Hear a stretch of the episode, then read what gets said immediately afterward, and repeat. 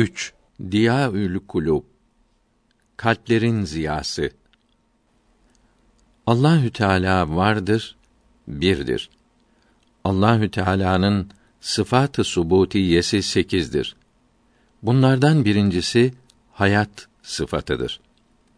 Protestan rahipleri İstanbul'da İslamiyetin aleyhine neşrettikleri risalelerden birinde Hristiyanlığın fazilet ve üstünlüğü, günlük hayat ve dünya hakimiyetine yakışacak tesirleriyle insanlar arasında çok süratli bir şekilde yayılmasından anlaşılmaktadır. Allahü Teala Hristiyanlığı diğer dinlerden üstün, hakiki bir din olarak dünyaya göndermiştir.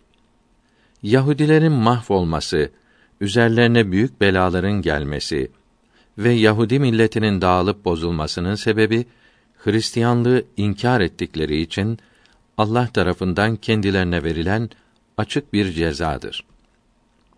İslamiyetin zuhuru ile Hristiyanlık nesolup hükmü kalkmıştır denilirse acaba İslamiyetteki hayat kuvvetinin, yaşama şeklinin insanların kalplerini kendi tarafına çekme kuvvetinin Hristiyanlıktaki bu kuvvetten daha üstün olduğu ortaya çıkmış mıdır? Yahut İslamiyetin zuhuru ile Hristiyanlar üzerine Yahudilerde olduğu gibi müthiş belalar gelmiş midir? Hristiyanlık 300 sene kadar devlet gücü olmadan yayılmıştır. İslamiyet ise hicretten sonra din olma şeklinden çıkıp devlet gücüne sahip oldu. Bunun için İslamiyet ile Hristiyanlığın insanların kalplerine olan ruhani ve manevi tesirlerinin hakiki nispetini tespit etmek güç bir iştir. Fakat İsa aleyhisselam üç sene insanları dine davet etmiştir. Bu zaman içinde kendisine pek çok kimse tabi oldu. Bunların içinden on iki havariyi seçti. Başka bir zamanda İncil müjdeleyicileri ismiyle yetmiş kişi daha seçti. Bunları insanlara doğru yolu göstermeleri için gönderdi. Daha sonra 120 kişiyi de bir yerde toplamıştır. Havarilerin bildirdiklerine göre İsa aleyhisselamın öldürülmesine kadar 40 gün içinde kendisine inanan 500 Hristiyanı da dine davet için gönderdiği Pavlos'un mektuplarında açıkça yazılıdır demektedirler. İstanbul'da neşrettikleri bu risale şöyle devam ediyor. Arap tarihçilerinden İbni İshak dipnot 1 İbni İshak 151 miladi 768'de Bağdat'ta vefat etti. Vakidi, Taberi, İbn Saad dipnot 2 İbn Saad Muhammed Basri 230 Hicri'de vefat etti. Ve diğerlerine göre Muhammed'e sallallahu aleyhi ve sellem ilk iman edenler kendi hanımı Hazreti Hatice, evlatlığı ve kölesi Zeyd bin Harise, amcasının oğlu Ali bin Ebi Talip, vefakar dostu ve mağara arkadaşı Ebu Bekr Sıddık ile bunun ihsanlarına kavuşmuş birkaç köleden ibarettir. Hazret Ömer'in İslamiyeti kabul ettiği tarihe kadar yani Bi'setin altıncı senesine kadar Müslüman olanlar 50 kişidir. Bir rivayette 40 veya 45 erkek ile 10 veya 11 kadından ibarettir.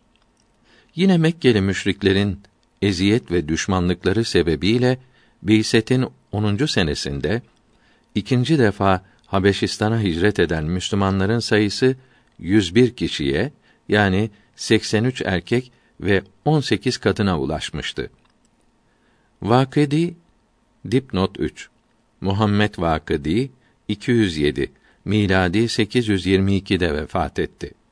Kitabında hicretten 19 ay sonra vuku bulan Bedr gazasında bulunan muhacirlerin sayısının 83 kişi olduğunu bildirmektedir.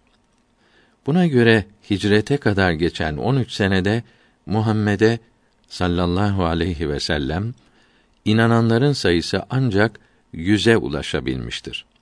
Hicret esnasında tabi olanlar ise 73 erkek ve iki kadından ibaret olduğu yine tarihlerde yazılıdır. Bu kıyaslamadan sonra Hristiyanlık ve Müslümanlıktan hangisinin kalplere tesirinin daha fazla olduğu ortaya çıkar. Çünkü herhangi bir zorlama ve kuvvet olmaksızın İsa aleyhisselam ile Muhammed'e sallallahu aleyhi ve sellem sadece tebliğ etmek suretiyle iman edenlerin sayısı birbirine mukayese edildiğinde Muhammed'in sallallahu aleyhi ve sellem 13 senelik davetinin neticesi kendisine 180 kişi inanmıştır. İsa'ya aleyhisselam ise üç senede 500'den çok kimse inanmıştır. Bundan sonra Hristiyanlığın ve İslamiyetin yayılma şekli değişmiştir. Bu değişikliğin sebebi ise sadece kullanılan vasıta ve sebeplerdendir. Bunların başında ise Muhammed aleyhisselam'ın ümmetinin muharipliği gelmektedir.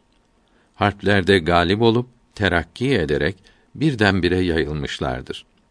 Yoksa İslamiyet, Hristiyanlık gibi insanların kalplerine olan kuvvetli tesiri sebebiyle yayılmamıştır. İlk Hristiyanlar ise Perslerin, İranlıların eza ve cefalarına 300 sene tahammül ettiler.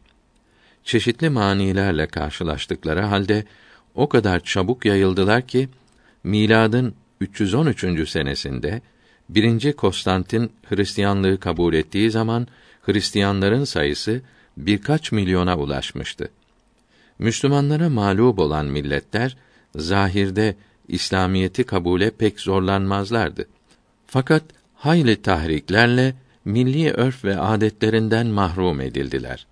Çeşitli düşmanlıklara maruz kalmalarından başka kendi dini ayinlerini yerine getirmelerine sebep olan şeyler de yasaklanmıştı.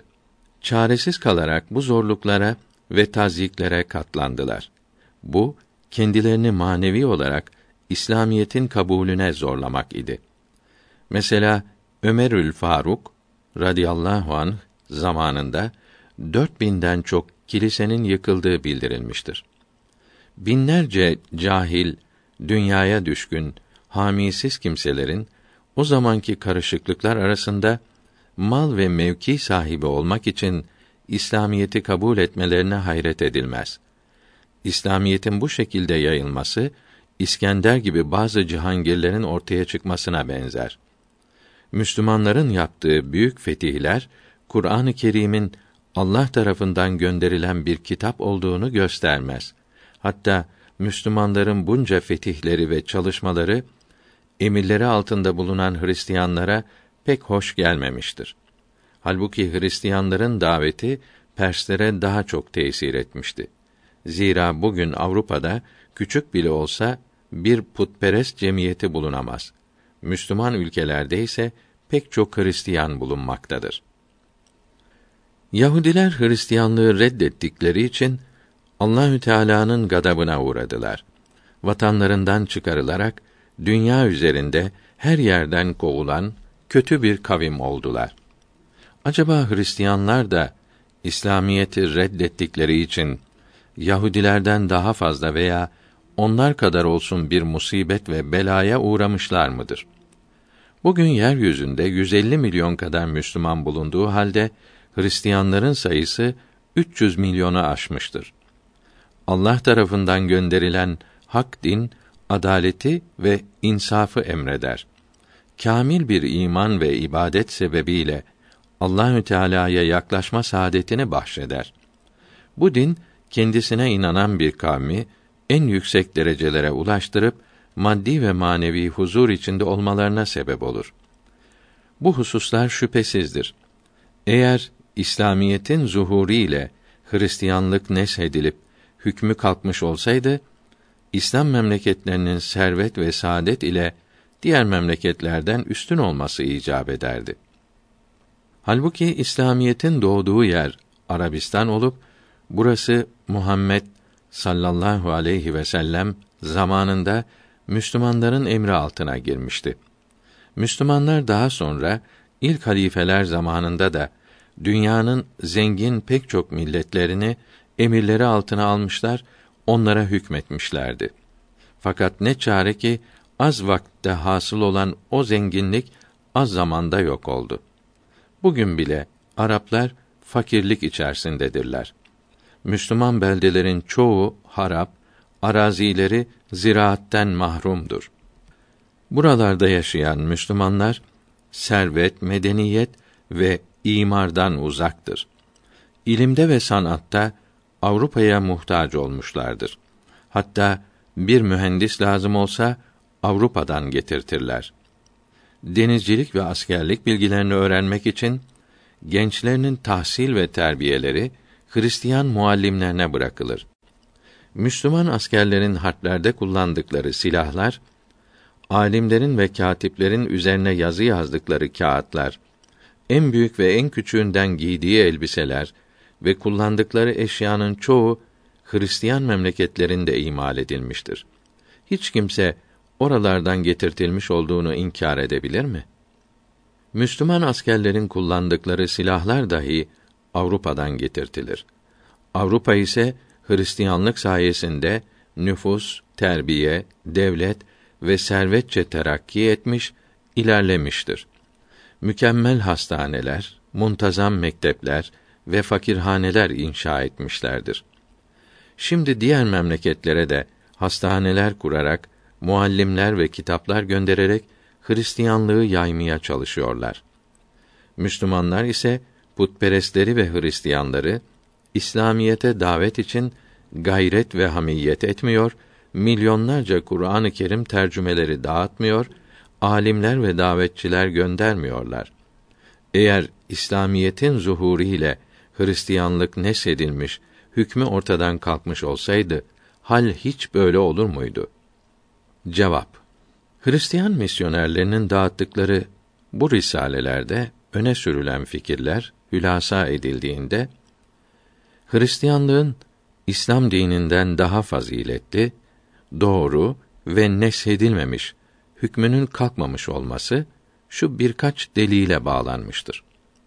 Hristiyanlığın sürat ile yayılması, Yahudiler üzerine gelen büyük belaların Hristiyanlar üzerine gelmemiş olması, İslamiyetin kılıç ile yani harb ile Hristiyanlığın ise nasihat, güzellik ve insanlara merhamet ile yayılması, Hristiyanların nüfusça Müslümanlardan çok olması, Hristiyan devletlerinin güçlü olması, Hristiyanların sanayi, zenginlik ve memleketlerinin imarında Müslümanlardan ileri olması ve iyilik yapmaya çalışıp buna çok ihtimam göstermeleri ve Avrupa'da putperestlerin bulunmayıp Müslüman devletlerin her yerinde Hristiyan ve Yahudilerin bulunmasıdır. Birinci delilleri olan Hristiyanlığın sürat ile yayılması sözlerine karşılık Hristiyan tarihçilerinden Kur'an-ı Kerim mütercimi Papaz Sale'nin beyanları kâfidir. George Sale 1149 miladi 1736'da öldü. İngiliz müsteşrikidir. 1734'te Kur'an-ı Kerim'i İngilizceye tercüme etti. Eserinin ön sözünde İslamiyet hakkında uzun malumat verdi. Avrupa dillerinde ilk Kur'an-ı Kerim tercümesi budur. 1266 miladi 1850 senesinde basılan bu Kur'an tercümesinde diyor ki: Hicretten evvel Medine-i Münevvere'de kendisinden Müslüman çıkmayan hiçbir hane kalmamıştı. Yani Medine'de her eve İslamiyet girmişti. Eğer bir kimse İslamiyet diğer memleketlere ancak kılıç kuvvetiyle yayıldı diye bir iddiada bulunursa bu kuru bir suçlama ve cehalettir. Çünkü İslamiyeti kabul eden pek çok belde vardır ki kılıcın ismini dahi işitmemişlerdir. Kalplere tesir eden, gayet beli olan Kur'an-ı Kerim'i işitmekle Müslüman olmuşlardır. İslamiyetin kılıç zoru ile yayılmadığının misalleri pek çoktur. Mesela Ebu Zer-i Gıfari, kardeşi Üneys ve mübarek anneleri Ümmü Zer radıyallahu anhüm ilk İslam'a girenlerdendir. Daha sonra Ebu Zer-i Gıfari'nin davetiyle Beni Gıfar kabilesinin yarısı Müslüman oldu. Biset'in 10. senesinde Mekke'den Habeşistan'a hicret eden eshab-ı kiram radıyallahu anhüm 83'ü erkek ve 18'i kadın olmak üzere 101 kişidir. Bunların dışında pek çok sahabe de Mekke-i Mükerreme'de kalmıştır. Bu zamanda Necran Hristiyanlarından 20 kişi de Müslüman olmuştu. Dımadı Ezdi Beyset'in 10. yılından önce iman etmiştir. Tufeil İbni Amr radıyallahu anh de hicretten önce annesi, babası ve bütün kabilesiyle beraber Müslüman olmuştu. Medine-i Münevvere'de Beni Sehl kabilesi Mus'ab bin Umeyr'in radıyallahu anh nasihatleri bereketiyle hicretten önce Müslüman olmakla şereflenmişlerdir. Medine-i Münevvere'de Amr bin Sabit'ten gayrisi hicretten önce iman etmişlerdi. Sadece Amr radıyallahu anh Uhud gazasından sonra iman etti. Necd ve Yemen taraflarındaki köylerde oturan bedeviler dahi Müslüman oldu. Hicretten sonra Bureydetül Eslemi radıyallahu anh 70 kişiyle beraber gelip Müslüman oldu. Habeş padişahı olan Necaşi de hicretten önce imana geldi. Habeş padişahlarına Necaşi denir. Resulullah sallallahu aleyhi ve sellem zamanındaki Necaşi'nin adı Eshame idi. Hristiyan iken Müslüman oldu. Yine Ebu Hint, Temim ve Naim akrabalarıyla beraber ve diğer dört zatta Resulullah'ı tasdik ettiklerini bildiren hediyeler gönderip Müslüman oldular. Bedir gazası olmadan önce Allahü Teala'nın sevgilisi Resulullah Efendimizin sallallahu aleyhi ve sellem şefkatli, merhametli vaaz ve nasihatleri ve bütün Arap belagatçılarının kabul ettikleri herkesi acz ve hayrette bırakan Kur'an-ı Kerim'i dinleyerek Müslüman olanların sayısı Medine ve çevresinde birkaç bine ulaşmıştı. Hazreti İsa'nın davet zamanı müddetince kendisine tabi olanlar ise İncil'in hesabına göre 202 kişiden ibarettir. Hristiyanların inancına göre Hazreti İsa'nın idam edilmesinden sonra zuhur eden harikulade şeyleri görerek İsa aleyhisselam'ın dinine girmekle şereflenenler ancak 500'e ulaşabilmişti. Haşa İsa aleyhisselam ne öldürüldü ne çarmıha gerildi. Allahü Teala onu diri olarak göğe çıkardı. Hicretin 8. senesinde Mekke-i Mükerreme'yi fetheden İslam askerinin 12 bin kişi olduğu ve hicretin 9. senesinde Tebük gazasına Medine'den 30 binden ziyade Müslümanın iştirak ettiği ve hicretin 10. senesinde 100 binden ziyade Müslüman ile veda haccı yapıldığı Kısas-ı Enbiya'da yazılıdır. Dipnot 1. Kısas-ı Enbiya müellifi Ahmet Cevdet Paşa 1312 miladi 1894'te vefat etti. Resulullah sallallahu aleyhi ve sellem ahirete teşrif etmeden önce ona iman etmekle şereflenen eshab-ı kiramın radıyallahu anhüm ecmaîn sayısının 124 bine ulaştığı bütün kitaplarda yazılıdır. Resulullah'ın sallallahu aleyhi ve sellem ahirete teşrifinden sonra Müseylemetül Kezzab vakası meydana geldi. Birinci halife Ebu Bekr Sıddık radıyallahu anh Müseylemetül Kezzab üzerine 12 binden fazla İslam askeri gönderdi. Bu gazada 70'ten ziyade hafızı Kur'an şehitlik mertebesine ulaşmıştı. Medine'ye birkaç konaklık bir mesafeye 12 bin askeri gönderen bir halifenin emri altında ne kadar erkek ve kadın Müslümanın bulunması icap eder? Hristiyanlık mı yoksa İslamiyet mi daha çok ve çabuk yayılmıştır? Akıl sahibi olanlar bunu mukayese etmelidir. Resulullah'ın sallallahu aleyhi ve sellem vefatından 3-4 sene sonra ikinci halife Ömerül Faruk radıyallahu anh 40 bin kişilik bir İslam ordusu göndererek Hindistan'a kadar bütün İran'ı, Konya'ya kadar Anadolu'yu, Suriye, Filistin ve Mısır'ı fethetti. Buralarda yaşayan halkın çoğu İslam dinindeki adaleti, güzel ahlakı görerek Müslüman olmakla şereflendi. Eski batıl dinleri yani Hristiyanlık ve Yahudilik ve Mecusilik üzere kalanlar pek azdı. Böylece on sene gibi pek az bir zaman zarfında İslam memleketlerinde yaşayan Müslümanların sayısının 20-30 milyona ulaştığını tarihçiler söz birliğiyle bildirmektedir. Halbuki Hristiyan misyonerlerinin ortaya attıkları iddiaya göre İsa aleyhisselam'dan 300 sene sonra birinci Konstantin Hristiyanlığı kabul etti. Onun yardımı ve zorlaması ile Hristiyanların nüfusu ancak 6 milyona ulaşabildi. 10 senede Müslümanların sayısının 20-30 milyona ulaşması ile 300 senede Hristiyanların sayısının 6 milyona ulaşması karşılaştırıldığında aralarındaki nispetten hangi dinin daha çabuk yayıldığı ortaya çıkmaktadır. İslamiyetin yayılmasının sadece kılıç, harp yoluyla olduğu iddiaları da asılsızdır. Şöyle ki Ömerül Faruk radıyallahu anh fethettiği yerlerde bulunan kimseleri İslamiyeti kabul etmek ile Hristiyan kalarak cizye denilen vergiyi vermek arasında serbest bırakırdı. Onlar da istedikleri yolu seçerlerdi.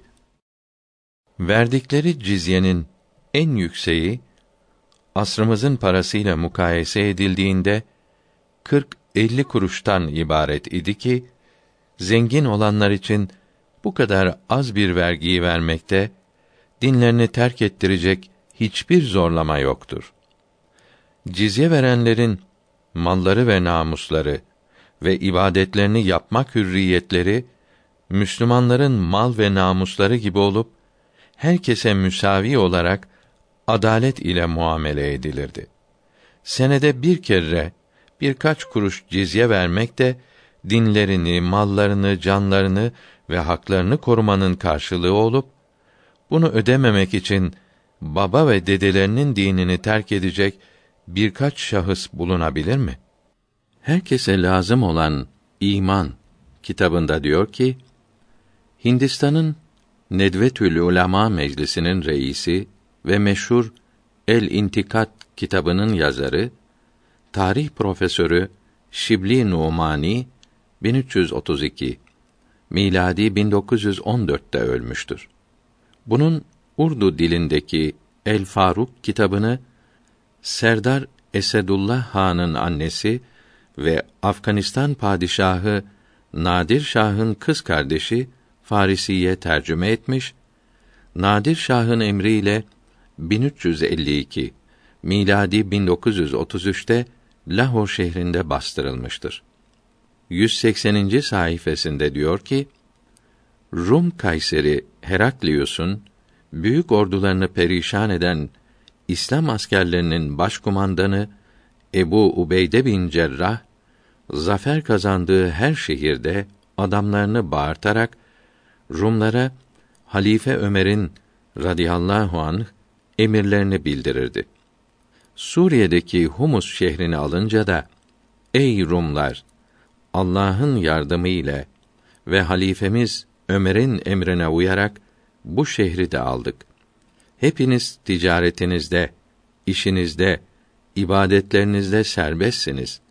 Malınıza, canınıza, ırzınıza kimse dokunmayacaktır. İslamiyetin adaleti aynen size de tatbik edilecek, her hakkınız gözetilecektir. Dışarıdan gelen düşmana karşı Müslümanları koruduğumuz gibi sizi de koruyacağız. Bu hizmetimize karşılık olmak üzere Müslümanlardan hayvan zekatı ve uşru aldığımız gibi sizden de senede bir kere cizye vermenizi istiyoruz.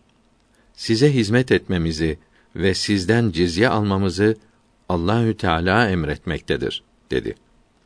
Cizye miktarı fakirlerden 40, orta hallilerden 80, zenginlerden 160 gram gümüş veya bu değerde mal yahut tahıldır.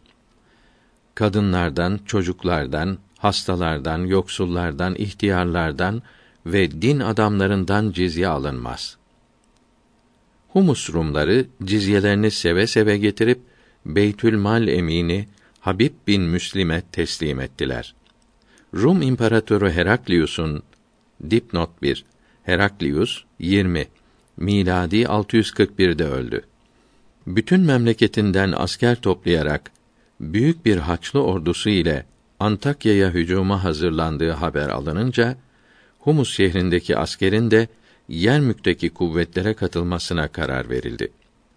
Ebu Ubeyde radıyallahu an şehirde memurlar bağırtıp Ey Hristiyanlar size hizmet etmeye, sizi korumaya söz vermiştim. Buna karşılık sizden cizye almıştım. Şimdi ise halifeden aldığım emir üzerine Heraklius ile gaza edecek olan kardeşlerime yardıma gidiyorum. Size verdiğim sözde duramayacağım.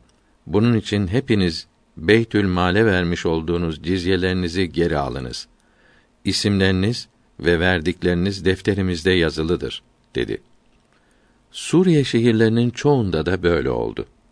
Hristiyanlar, Müslümanların bu adaletini, bu şefkatini görünce, senelerden beri Rum imparatorlarından çektikleri zulümlerden, işkencelerden kurtuldukları için bayram yaptılar. Sevinçlerinden ağladılar.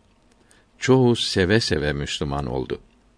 Kendi arzuları ile Rum ordularına karşı İslam askerine casusluk yaptılar. Ebu Ubeyde radıyallahu an böylece Heraklius ordularının her hareketini günü gününe haber alırdı. Büyük Yermük zaferinde bu Rum casuslarının çok faydası oldu. İslam devletlerinin kurulması ve yayılması asla saldırmakla, öldürmekle olmadı.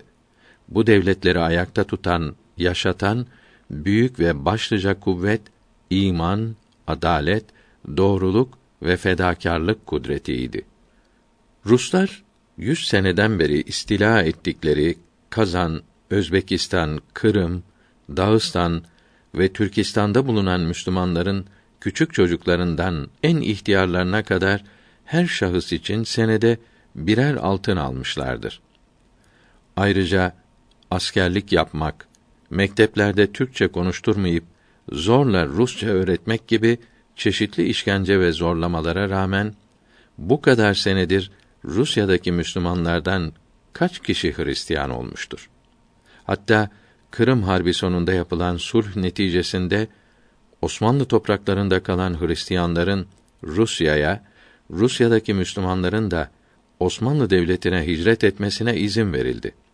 Böylece Rusya tarafından 2 milyondan fazla Müslüman Osmanlı devletine hicret etti. Halbuki Ruslar kendi taraflarına hicret edecek olan Hristiyanların her birine 20 ruble yol masrafı verdikleri halde Osmanlı devletinde rahat ve huzur içinde yaşamaya alışmış olan Hristiyanlar Rusya'nın bu vaadine inanmadı ve İslamiyetin kendilerine verdiği hak ve hürriyetleri bırakıp oraya gitmedi. Hazret Ömer radıyallahu an 4000 kilise yıktırdı.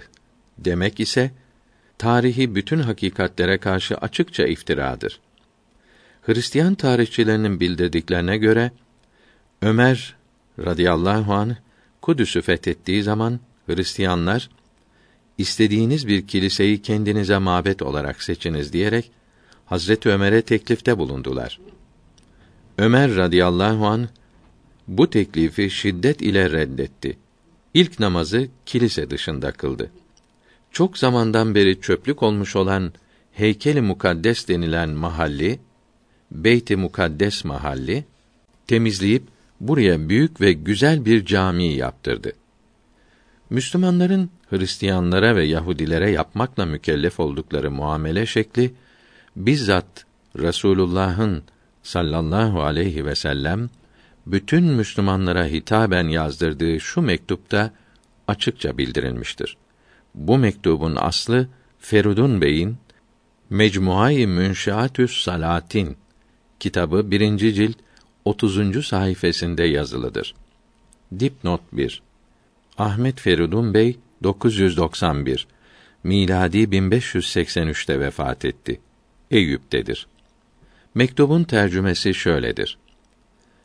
Bu yazı Abdullah oğlu Muhammed'in sallallahu teala aleyhi ve sellem bütün Hristiyanlara verdiği sözü bildirmek için yazılmıştır. Şöyle ki Cenab-ı Hak kendisini rahmet olarak gönderdiğini müjdelemiş, insanları Allahü Teala'nın azabıyla korkutmuş, insanlar üzerindeki emaneti muhafaza edici yapmıştır. İşte bu Muhammed sallallahu aleyhi ve sellem bu yazıyı Müslüman olmayan bütün kimselere verdiği ahdi, sözü tevsik için kaleme aldırdı. Her kim ki bu ahdin aksine hareket ederse, ister sultan, ister başkası olsun, Cenab-ı Hakk'a karşı isyan, onun diniyle istihza etmiş sayılır ve Cenab-ı Hakk'ın lanetine layık olur. Eğer Hristiyan bir rahip, papaz veya bir seyyah, turist bir dağda, bir derede veya çöllük bir yerde veya bir yeşillikte veya alçak yerlerde veya kum içinde ibadet için perhiz yapıyorsa kendim, dostlarım, arkadaşlarım ve bütün milletimle beraber onlardan her türlü teklifleri kaldırdım. Onlar benim himayem, korumam altındadır. Ben onları başka Hristiyanlarla yaptığımız ahdler mucibince ödemeye borçlu oldukları bütün vergilerden affettim. Cizye haraç vermesinler veya kalpleri razı olduğu kadar versinler. Onlara cebretmeyin, zor kullanmayın. Onların dini reislerini makamlarından indirmeyin. Onları ibadet ettikleri yerden çıkartmayın. Bunlardan seyahat edenlere mani olmayın. Bunların manastırlarının, kiliselerinin hiçbir tarafını yıkmayın. Bunların kiliselerinden mal alınıp Müslüman mescitleri için kullanılmasın. Her kim buna riayet etmezse Allah'ın ve Resulünün kelamını dinlememiş ve günaha girmiş olur. Ticaret yapmayan ve ancak ibadet ile meşgul olan kimselerden her nerede olurlarsa olsunlar cizye ve garamet, ceza gibi vergileri almayın. Denizde ve karada, şarkta ve garpta onların borçlarını ben saklarım. Onlar benim himayem altındadır. Ben onlara eman, izin verdim. Dağlarda yaşayıp ibadet ile meşgul olanların ekinlerinden haraç almayın. Ekinlerinden beytülmal, devlet hazinesi için hisse çıkartmayın. Çünkü bunların ziraati sırf nafakalarını temin etmek için yapılmakta olup kar için değildir. Cihat için adam lazım olursa onlara başvurmayın. Cizye, gelir vergisi almak gerekirse ne kadar zengin olurlarsa olsunlar, ne kadar malları ve mülkleri bulunursa bulunsun, yılda 12 dirhemden 40 gram gümüşten daha fazla vergi almayın. Onlara zahmet, meşakkat teklif olunmaz. Kendileriyle bir müzakere yapmak icap ederse ancak merhamet, iyilik ve şefkat ile hareket edilecektir.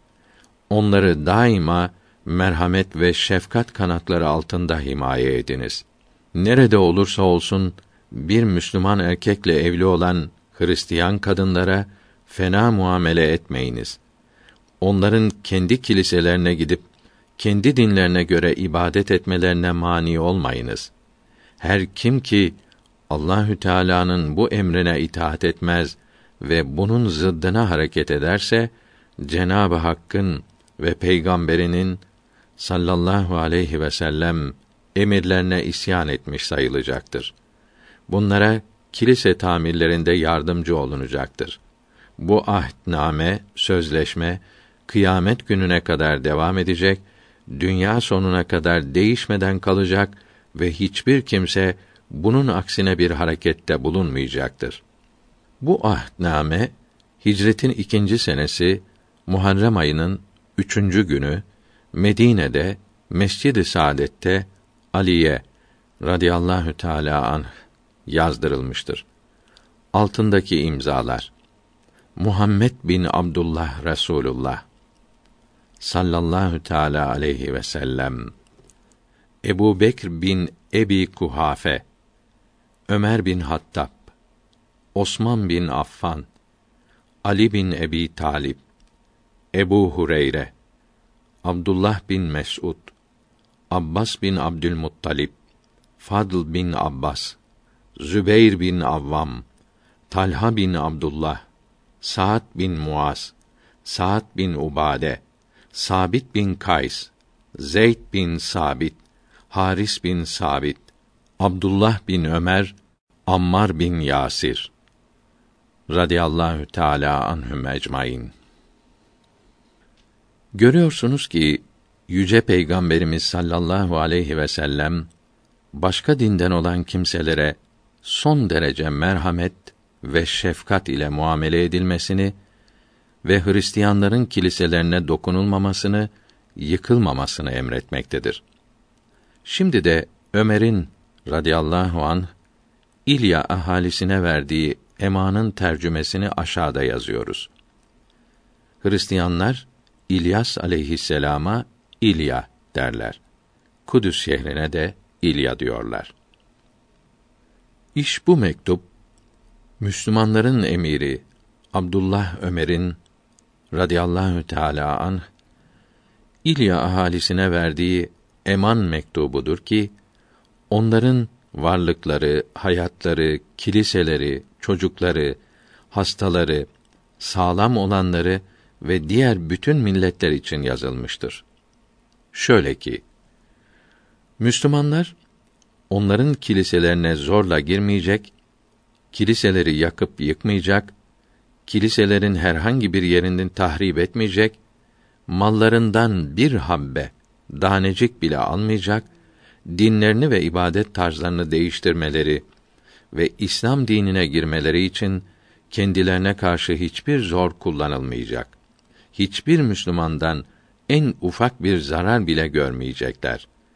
Eğer kendiliklerinden memleketten çıkıp gitmek isterlerse varacakları yere kadar canları, malları ve ırzları üzerine eman verilecektir. Eğer burada kalmak isterlerse tamamen teminat altında olacaklar. Yalnız İlya ahalisinin verdiği cizyeyi, gelir vergisini vereceklerdir. Eğer İlya halkından bazıları Rum halkıyla birlikte aile ve mallarıyla beraber çıkıp gitmek isterlerse ve kiliselerini ve ibadet yerlerini boşaltırlarsa kiliseleri ve varacakları yere kadar canları, yol masrafları ve malları üzerine eman verilecektir. Yerli olmayanlar ister burada otursunlar, isterlerse gitsinler, ekin biçme zamanına kadar onlardan hiçbir vergi alınmayacaktır. Allahü Azimüşşan'ın ve Resulullah'ın sallallahu teala aleyhi ve sellem emirleri ve bütün İslam halifelerinin ve umum Müslümanların verdiği sözler iş bu mektupta yazılı olduğu gibidir. İmzalar Müslümanların halifesi Ömer bin Hattab Şahitler Halit bin Velid Abdurrahman bin Avf Amr İbnül As Muaviye bin Ebi Süfyan Ömer radıyallahu an Kudüs muhasarasına bizzat kendisi teşrif etti. Hristiyanlar cizye, gelir vergisi vermeyi kabul ederek Müslümanların himayesi altına girdiler. Ömer'e radıyallahu anh Kudüs'ün anahtarlarını bizzat kendileri teslim ettiler. Böylece kendi devletleri olan Bizans'ın ağır vergi ve işkencelerinden, eziyet ve cefalarından ve zulümlerinden kurtuldular. Çok kısa bir zamanda düşman zannettikleri Müslümanlardaki adalet ve merhameti açıkça gördüler. İslamiyetin iyilik ve güzelliği emreden, insanları dünya ve ahiret saadetine kavuşturan bir din olduğunu anladılar. En küçük bir zorlama ve korkutma olmaksızın bölük bölük, mahalle mahalle İslamiyeti kabul ettiler. Diğer memleketlerde Müslüman olanların halini siz kıyas ediniz. On sene gibi bir zaman zarfında İslamiyetin her yere yayılarak Müslümanların sayısının milyonlara ulaşması asla zorla ve kılıç korkusu ile olmamıştır. Bilakis İslamiyette bulunan adalet, insan haklarına saygı ve Kur'an-ı Kerim'in en büyük mucize olarak Allahü Teala tarafından indirilmesi bütün semavi kitaplar üzerine eftaliyet ve üstünlüğü gibi sebepler ile olmuştur. Taberi tarihinin dipnot 1 Muhammed Taberi 310 miladi 923'te Bağdat'ta vefat etti. Üçüncü cilt 67. sayfasında Ömer'in radıyallahu an hilafeti zamanında Eshab-ı Kiram'dan Müsenna bin Harise radıyallahu an İslam ordusu başkumandanı olarak İran üzerine gönderildi. Büveyt denilen yerde İran askeriyle harp edeceği zaman İslam ordusu sayıca az, silahça zayıf idi. Çünkü daha önceki harplerde çok İslam askeri şehit olmuş idi. İran ordusu çok kalabalık olup fillerle gelmişlerdi. Müsenna radıyallahu an o civarda oturan Hristiyanlara gidip kendisine yardım etmelerini istedi. Onlar severek yardım etmeyi kabul ettiler. Hatta onların içinde Hamus isminde bir delikanlı İran askerinin kumandanını bana gösteriniz dedi. Acem kumandanı Mihran'ı gösterdikleri zaman ona hücum edip bir ok attı. Ok Mihran'ın karnından girip sırtından çıktı ve cansız yere düştü. İran ordusu dağıldı demektedir. Buradan da anlaşıldığı gibi o asırda yaşayan Hristiyanlar Müslümanlardan asla düşmanlık ve cebir, zorlama görmediklerinden hiçbir zaman Müslümanlardan nefret etmemişlerdir.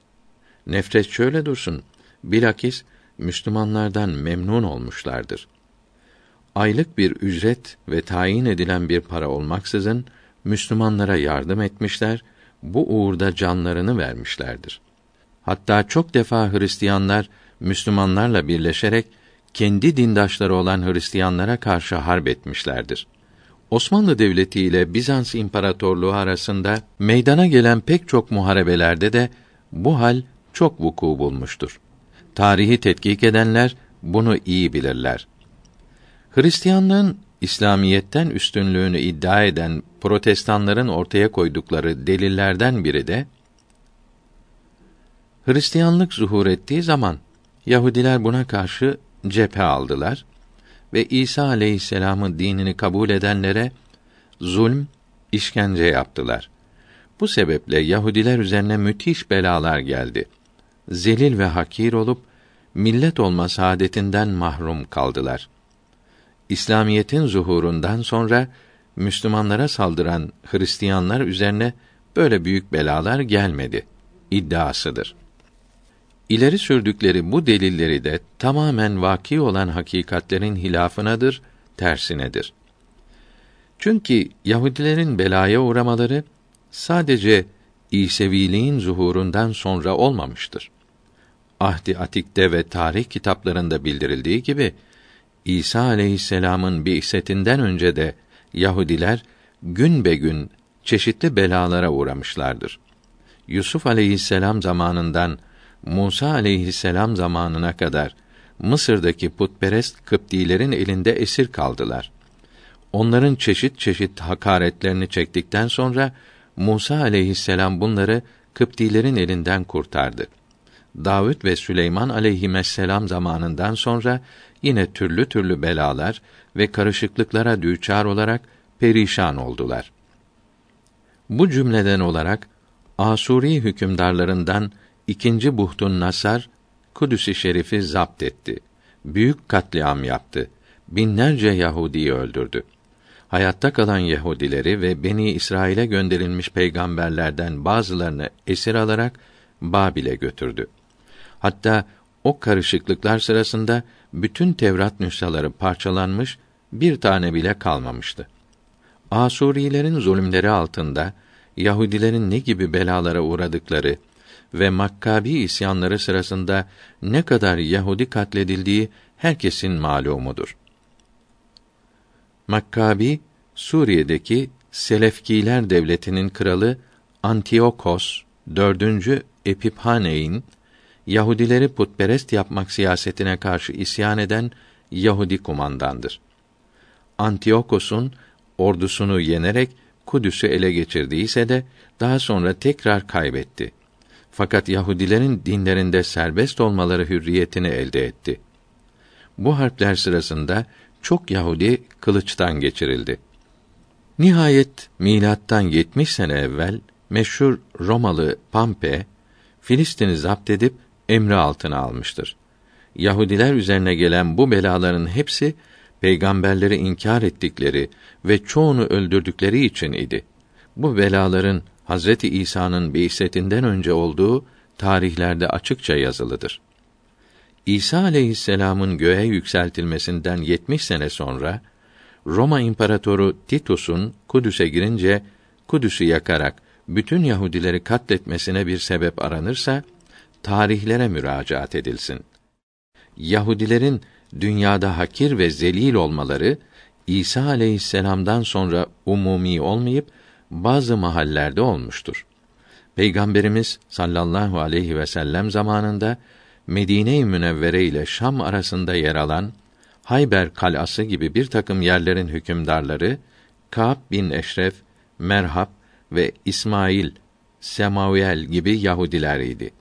Ne zaman ki peygamberlerin sonuncusu ve en üstünü Rasulullah Efendimize düşmanlık ve ihanet ettiler, o zaman gadab-ı ilahiye uğradılar.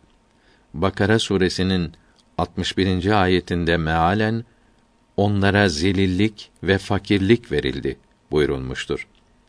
Bu ayet-i kerimede buyurulduğu gibi perişan oldular. Bir daha devlet kurmaları mümkün olmadı. Allahü Teala yeni bir din gönderdiği zaman batıl dinlere inanan kimseler üzerine büyük belaların gelmesi lazım mıdır? Lazım gelseydi Beni İsrail Musa aleyhisselam'ın dini üzere yaşadıkları birkaç bin sene içerisinde kendilerinden pek zayıf ve sayıları çok olan mecusiler üzerine peş peşe belalar gelerek mahfü perişan olmaları lazım gelirdi. Halbuki Çin, Hindistan, Türkistan ve Amerika ahalisi eski halleri üzerine kalmışlardır. Üzerlerine protestanların söyledikleri gibi herhangi bir bela gelmemiştir. Protestanların Hristiyanlığın doğruluğunu ispat için ortaya koydukları diğer bir delil ise Hristiyanların nüfusunun çok olmasıdır. Bu sözleri de kuvvetli bir delil değildir. Her ne kadar Avrupa'da neşredilen istatistiklerde Hristiyan nüfusu çok gösteriliyor ise de bunlar birbirlerini tutmamaktadır. Hristiyanların sayısı hususunda istatistikler arasında milyonlarca fark vardır. Çünkü o zaman Asya ve Afrika'nın çok yerlerinde yaşayan insanların hangi dine mensup olduğu tamamiyle tahkik edilip ortaya konulmamıştı. İstatistik yapan kimseler buralarda bulunan nüfusu yaşadıkları yerlerin büyüklüğü nispetinde tahmin ile yazmışlardı. Hatta Mısırlı Seyyid Rufa'nın tercüme ettiği ve Mısır'da basılan coğrafya kitabında yeryüzünde yaşayan insanların tamamının nüfusu 900 milyon tahmin olunup yarısı mecusi ve diğer yarısının yarısı putperest, kalan yarısının ise Müslüman, Hristiyan ve Yahudi olduğunu ve ehli kitabın üçte birinin Müslüman, üçte birinin Yahudi, üçte birinin de Hristiyan olduğunu yazmaktadır. Bu da tahmini bir hesap olduğundan delil olarak kabul edilemez.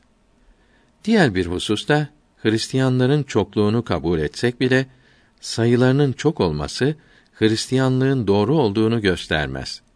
Çünkü bir dine mensup olanların çok olması o dinin doğruluğuna delil kabul edilirse putperestliğin ve mecusiliğin hak, doğru din olmaları icap ederdi. Çünkü bugün yeryüzünde Hristiyanlardan daha fazla putperest ve mecusi vardır. İsa aleyhisselam'ın semaya urucundan sonra 300 sene içerisinde putperestler ve Yahudiler defalarca Nasranilere umumi katliamlar yaptılar. Ellerinde bulunan kitapları ve risaleleri yırtarak ve yakarak yok ettiler. Emirleri altında bulunan İsevilere her geçen gün hakaretlerini arttırarak zulmettiler. Hristiyanların ortaya koydukları bu delile göre yani Hristiyanların sayısının çok olmasına göre Hristiyanlığın batıl, putperestliğin ise hak, doğru olması icap ederdi. Protestanların Hristiyanlık İslamiyetten üstündür diyerek ortaya attıkları bir diğer delil ise Hristiyanların fen ve teknikte Müslümanlardan daha ileride olmasıdır. Bu meselenin de dikkatlice incelenmesi lazımdır.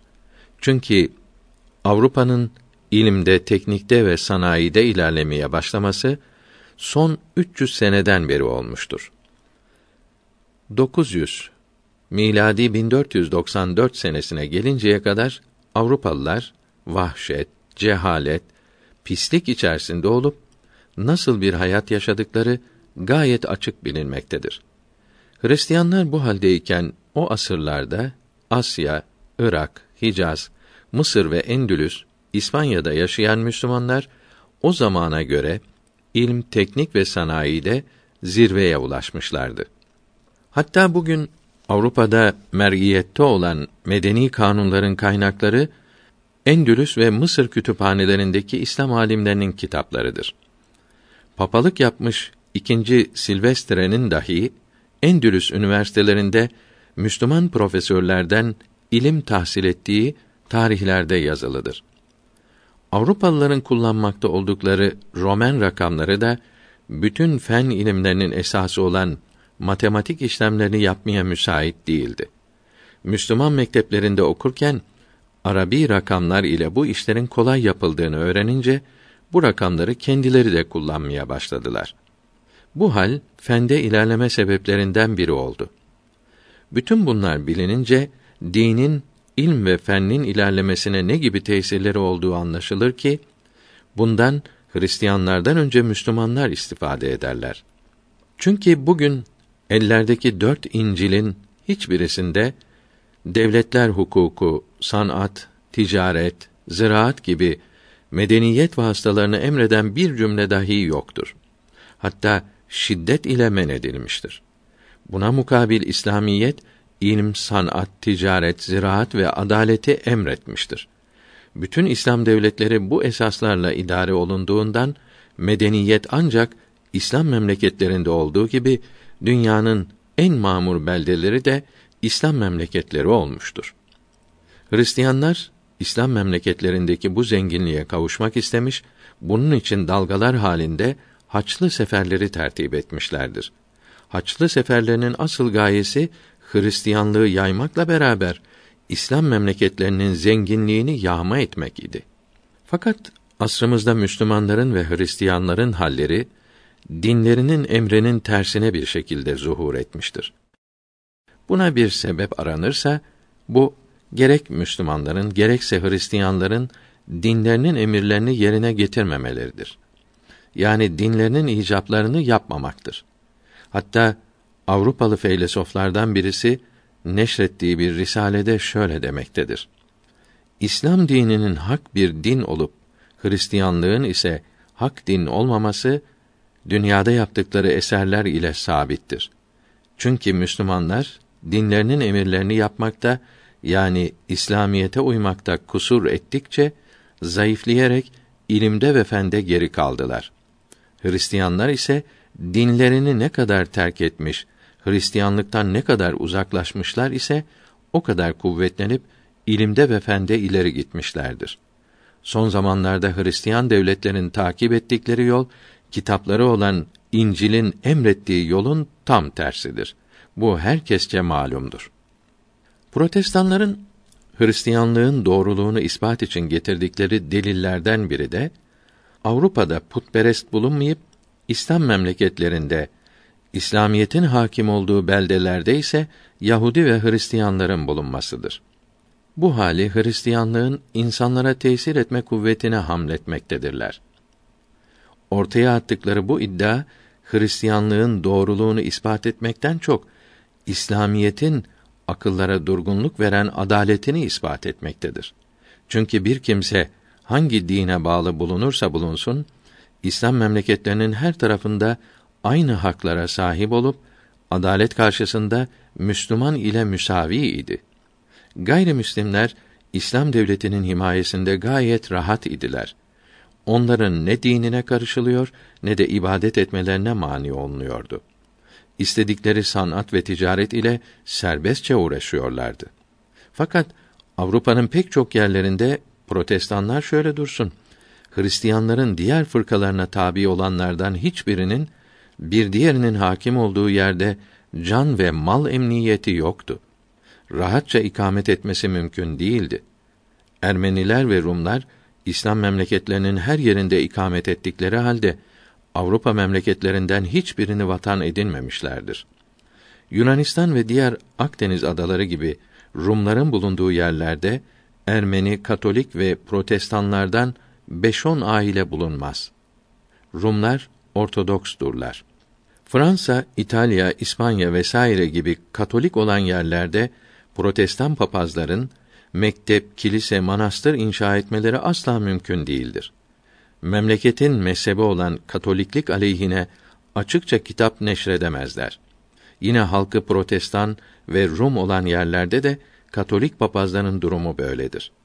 İslam memleketlerinin hiçbir yerinde Sen Bartelmi ve Engizisyon mezalimleri gibi bir şey vukua gelmemiştir. Sen Bartelmi katliamı 980 miladi 1572 senesi Ağustos'un 24. günü yani Sen Bartelmi yortu günü Kral 9. Charles ve Kraliçe Katerina'nın emriyle Paris ve civarında 60 bin protestanın sadece inançlarından dolayı katledilmesidir. Hiçbir tarihte İslam milletleri tarafından Haçlı seferleri gibi kanlı ve dehşetli bir hadise vuku bulmamıştır. Haçlı seferlerinin her birinde Müslüman, Protestan ve Yahudilerden hatta Katoliklerin kendilerine düşman oldukları akrabalarından yüz binlerce masumun kanı dökülmüş, akıllara gelmeyecek vahşiyane katliamlar yapılmıştır. Haçlı seferlerinin devam ettiği 250 senelik zaman içinde Avrupa harab oldu. Bir yüzünüze tokat vurulursa diğer yüzünüzü de çeviriniz diye nasihatte bulunan İsa'nın aleyhisselam kendi memleketinde onun namına müteassıp Haçlıların cüret ettikleri vahşiliklerin, engizisyonların tafsilatı anlatılamaz. Haçlı seferleri müddetince Avrupa ve Asya'da milyonlarca insanın haksız yere kanlarının nasıl akıtıldığı ve bunca memleketin nasıl insafsızca viran edildiği tarihlerde yazılıdır. Hala Ulah, Buğdan ve Odessa'da çaresiz Yahudilerin neler çektikleri, İngilizlerin ve Hristiyanların Rusların hakim oldukları memleketlerde bulunan Müslümanların ne hallerde yaşadıklarını, ne sıkıntı ve işkencelere maruz kaldıklarını herkes bilmektedir. Bir de bugün İslam memleketlerinde rahat, refah, servet, hürriyet ve huzur içinde yaşayan Hristiyanlara bakınız. Sonra Hristiyanlık ve Müslümanlıktan hangisinin emirleri altında bulunanların adaletin himayesinde ve rahat olduklarını ve hangisinin insanlık ve medeniyete hizmet edebileceğine Allah için hükmediniz. Avrupa'daki ilm ve sanayinin gelişmesi, zenginliğin artması ve imar edilmiş olması, mektep ve hastanelerin çok olması gibi insanlığa hizmet eden müesseselerin çok olmasını Hristiyanlığın İslamiyetten üstünlüğünü ispat için delil getirmek de çok şaşılacak ve pek abes bir iştir. Kurun-ı Vüsta'ya, Orta Çağ kadar Avrupa Hristiyanlığa tam bağlı olup ellerindeki İncil'lere tabi oldukları için halleri harap ve perişandı.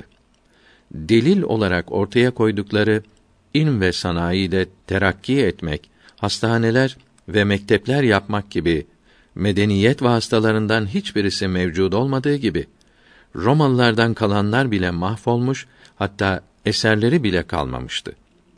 Avrupalılar İncil'lerde ve bilhassa Luka İncil'inin 12. babında bildirildiği gibi sanat, ticaret ve ziraate hiç ehemmiyet vermeyip havada uçan kuşlar gibi bulduklarını yiyip buldukları yerde oturduklarından Avrupa kıtası baştan başa zulmet, cehalet, vahşet ve taassup içerisinde kalmıştı.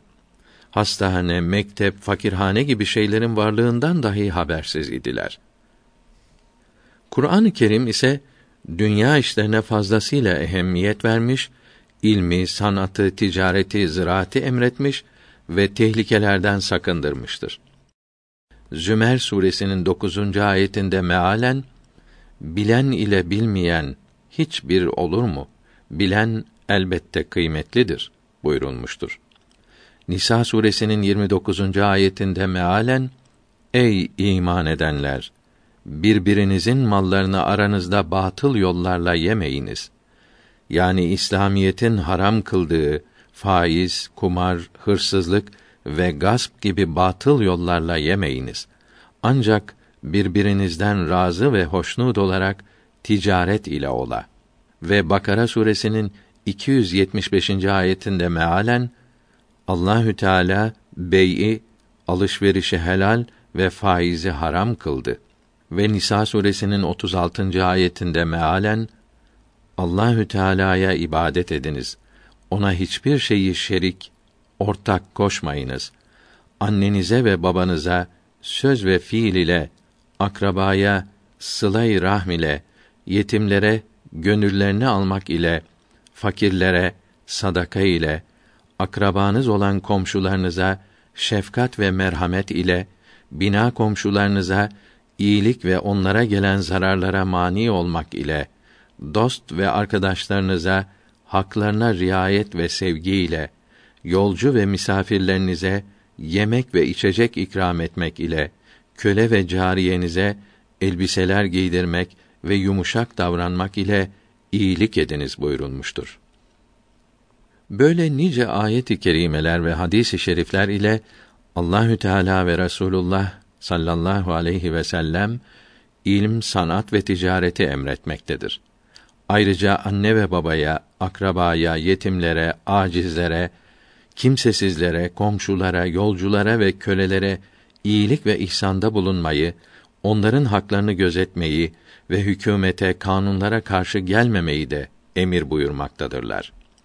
Bugünkü Avrupalıların dedeleri medeniyet vasıtası olan bu şeylerden habersiz iken İslam memleketlerinin her tarafında muntazam mektepler, medreseler, fakir ve miskinler için bakım evleri, aşhaneler, hanlar, hamamlar ve daha nice hayır ve iyilik müesseseleri kurulmuştu.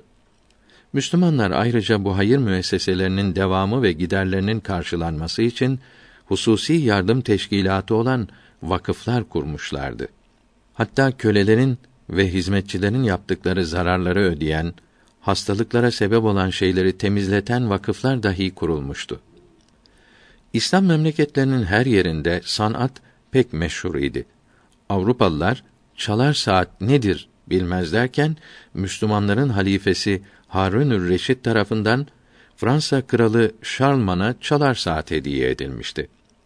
Papa II. Silvestre dipnot 1 Silvestre 394 miladi 1003'te öldü. Endülüs'te İslam mekteplerinde ilim tahsil etmiş ve rakkaslı saati Müslümanlardan öğrenmiştir.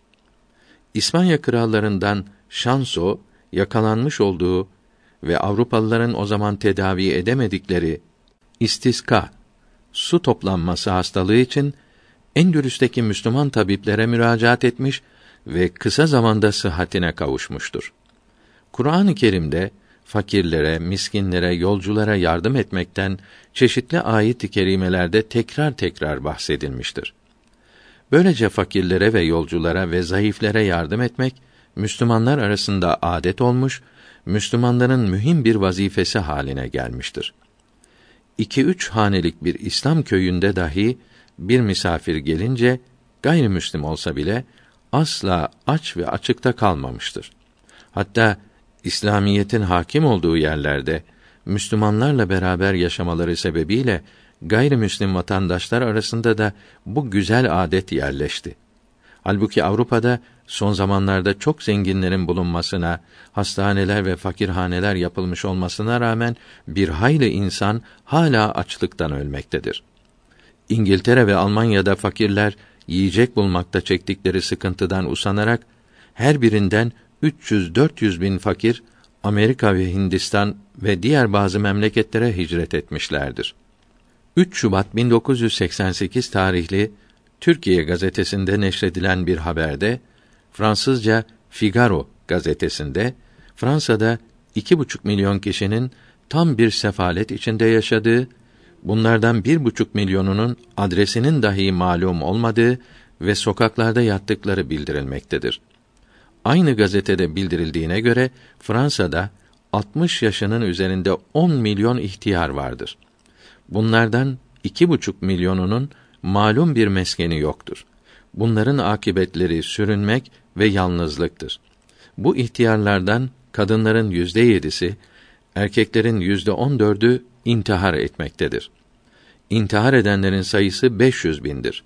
Fransa'da böyle garip, sefil kimselere yardım için kurulmuş olan ATD'nin başkanı rahip Joseph Bresinski bugün Fransa'da mühim ihtiyaçlarını karşılayamayacak kadar düşkün iki buçuk milyon insan var. Bunlara imdad edecek hiçbir kaynakta yoktur. İnsan haklarından her gün bahseden Avrupa sadece iktisadi ve askeri meselelere değil, birkaç seneye kadar çok büyük rakamlara ulaşacak olan sefalete çare aramalıdır. Fransızları bu sefaletten kurtarmak için milli, umumi bir faaliyet lazımdır, diyor. Papaz da bu hakikati itiraf etmektedir. Eğer ilm, teknik, sanayi ve medeniyet bir dinin doğruluğuna delil olsa, bu delil de Hristiyanlıktan çok İslamiyet için kuvvetli bir sened olur. Çünkü Müslümanlar İslamiyeti tatbik ettikleri zamanlarda yükselmişler, bu tatbiki gevşettikleri zaman ve Hristiyanları taklide başladıkları zaman gerilemişler, hatta parçalanmışlardır. Bir milletin zenginliği de inandığı dinin doğruluğunu ispata kafi delillerden olamaz. Çünkü protestanların Hristiyanlığa inanmadıkları için çeşitli belalara uğradıklarını iddia ettikleri Yahudilerden Rothschild dünyanın en zenginidir. Hala İngiliz milletvekillerinden olan Lord İsraili de Yahudi olduğu halde dünyanın en zenginleri arasındadır. Bugün Avrupa altın borsalarının Yahudilerin ellerine geçeceği şimdiden açıkça görülmektedir. Hristiyanların bu iddialarına göre Yahudilerin dini İsa aleyhisselam'ın dininden eftal olmaktadır. Buna göre Avrupa'nın çok yerlerinde ve Rusya'nın her yerinde sanat, ticaret ve servetten habersiz fakir ne kadar Hristiyan var ise bunların inançları da batıl olmaktadır. Hristiyanların bu sözlerine göre herhangi bir dinin doğruluğu sadece o dine inananların servet ve zenginliğine bağlı olması lazım gelir ki bu hal Hristiyanların İslamiyete karşı yaptıkları itirazı kuvvetlendirmez. Bilakis ortadan kaldırır. Avrupa mekteplerine gelince bunlar iki kısımdır. Birisi papazların, diğeri ise halkın, hükümetin idare ve kontrolü altındadır. Papazların idaresinde olan mekteplerde sadece Hristiyanlık akideleri, inançları öğretilmektedir. Bunun için millet meclislerinde bu mekteplerin papazların elinden alınması için konuşmalar yapılmaktadır.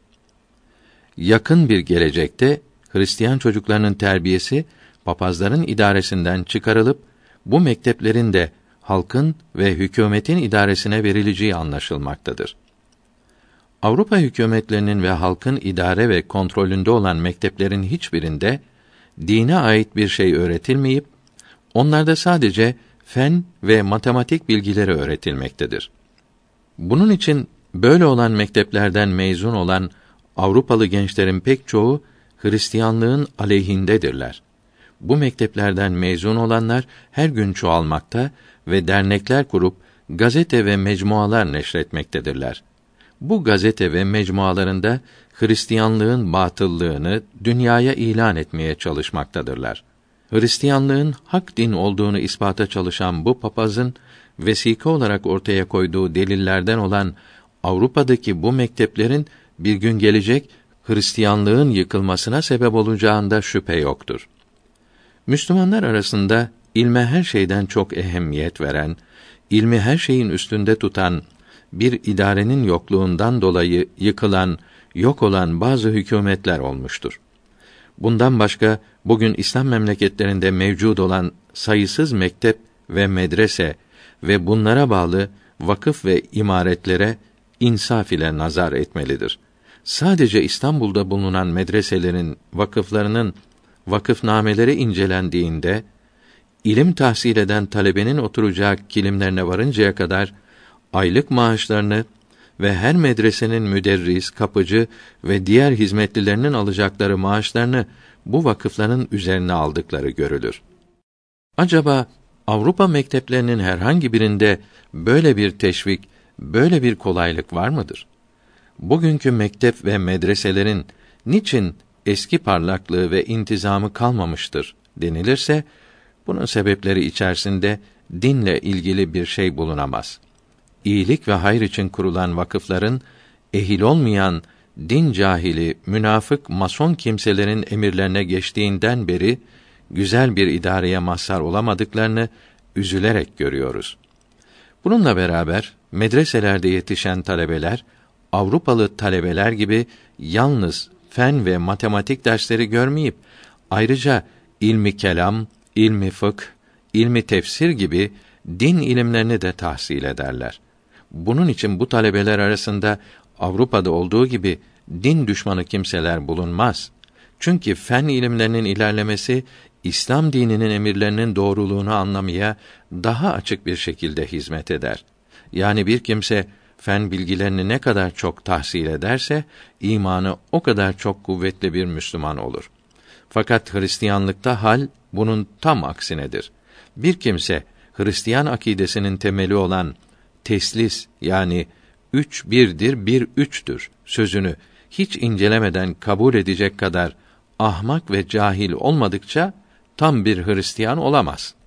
Hristiyan papazın Hristiyanlar her yere Hristiyanlığı yaymak için misyonerler ve çeşitli kitaplar gönderdikleri halde ve İslamiyeti yok etmek için İngiltere'de müstemlekeler nezareti kurulduğu halde Müslümanlar putperestleri ve Hristiyanları İslamiyete davet için niçin gayret göstermiyorlar?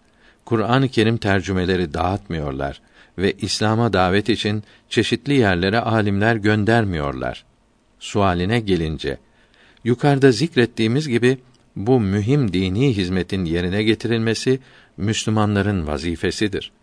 Resulullah sallallahu aleyhi ve sellem zamanında bu vazifeye çok ehemmiyet verilmiş, bu hale asırlar boyunca devam edilmiştir. İslamiyetin çok kısa bir zamanda yeryüzünün hemen hemen yarısına yayılması adalete, güzel ahlaka ve ilme, fenne verdiği ehemmiyet sebebiyle olmuştur. Daha sonra bid'at ehli, sapık kimseler ve masonlar ve İngiliz casusları devlet işlerinde söz sahibi olunca İslamiyetin en mühim emri olan emri maruf yani iyiliği emretmek vazifesi gevşedi. İslamiyeti dünyaya yaymak gayreti kalmadı. İslamiyetin bu gizli düşmanları bunca zaman içerisinde İslamiyet pek çok memlekete yayılmıştır. Bundan sonra aklı olan, gözü gören, saadet, kurtuluş isteyen kendi arasın bulsun. İslamiyet güneş gibi meydandadır diyerek sonraları insanları İslam'a davet işine ehemmiyet verilmedi. Bir tüccarın halis bir pırlantası olsa onu dükkan dükkan gezdirip müşteri aramasına lüzum yoktur. Fakat mal çürük olur ise onu elden çıkarmak için kapı kapı dolaştırıp bu çok güzel bir maldır. Alınız. Bir daha ele geçmez gibi cahilleri aldatacak yalanlar söylemesi icap eder şeklinde çürük mantıklar ileri sürdüler. Bunlara şunu hatırlatırız ki pırlanta için müşteri aramaya elbet lüzum yoktur. Fakat pırlantayı müşteriye arz etmek, tanıtmak lazımdır. Müşteri pırlantayı tanıyınca şüphesiz talip olur. Teşhir edilmeyen, tanıtılmayan pırlanta ise talip bulamaz. Bu protestan papazına son söz olarak şunu da bildiririz ki bir dinin, bir mezhebin kitaplarını iyice incelemek lazımdır. Yoksa sırf inadından veya sadece bildiği kadarıyla doğru zannettiği fikirler ile bir din, bir mezhep asla tenkit edilemez. İslam dininde iman esaslarını bildiren ve bunları koruyan ve şüpheleri gideren ilmi kelam diye hususi bir ilim vardır. İslamiyetin parlak olduğu ve birçok yerlere yayıldığı zamanlarda kelam ilminin derin alimleri vardı. Bu alimler İslam dinine yapılan itirazların ve meydana gelen şüphelerin giderilmesi için pek çok kıymetli kitaplar yazdılar. Bu kitapları her memlekete yaydılar.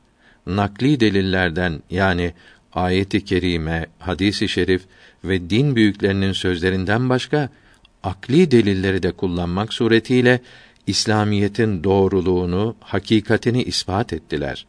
Yalnız Yahudi ve Hristiyanlara değil, eski Yunan felsefesini taklit edenlere ve bid'at sahibi sapık türedi din adamlarına ve zındıklara, masonlara da cevap verdiler. Çünkü İslam dininde Allahü Teala aklı selimin kabul etmediği bir şeyi kullarına emretmez. Fakat Allahü Teala'nın emirlerinin hikmetlerini, faydelerini anlamak için aklı selim sahibi olmak lazımdır. Kendilerini akıllı, felsefeci, fen adamı olarak tanıtan cahillerin, ahmakların kendi hislerine, nefislerine uygun olarak yaptıkları konuşmaların hakikat ile, ilm ile, fen ile ilgileri yoktur. Aklı selim sahipleri bunların bozuk sözlerine, yazılarına kıymet vermez. Kendileri gibi birkaç ahmağı aldatmaktan başka tesirleri olmaz. İslamiyette aklın ermediği çok şey vardır. Fakat akla aykırı hiçbir şey yoktur. Aklın çeşitleri ve tefsiri Arapça Tarikün Necat kitabında ve Türkçe Tam İlmahal Saadet Ebediye kitabında uzun anlatılmıştır. İslam dini hakkında akla uygun bilgiler söylemek için kelam ilminde meşhur olan İmam-ı Rabbani Hazretlerinin Mektubat kitabını ve Şerh-i Mevakıf ve Şerh-i Mekasit gibi kitapları iyi okumak ve iyi anlamak lazımdır. Hristiyanların ikna edici deliller yerine Pavlos şöyle dedi veya falan İncil böyle yazmış veya bu mesele esrar-ı ilahiyedendir. Buna böylece inanmalıdır gibi sözleri konuşmak ile hiçbir mesele ispat edilmez. Kelam ilmini bilmeyenin İslam bilgilerinin doğruluklarını akıl sahibi Hristiyanlara anlatması güç olur. Bunu daha sonra anlatacağız.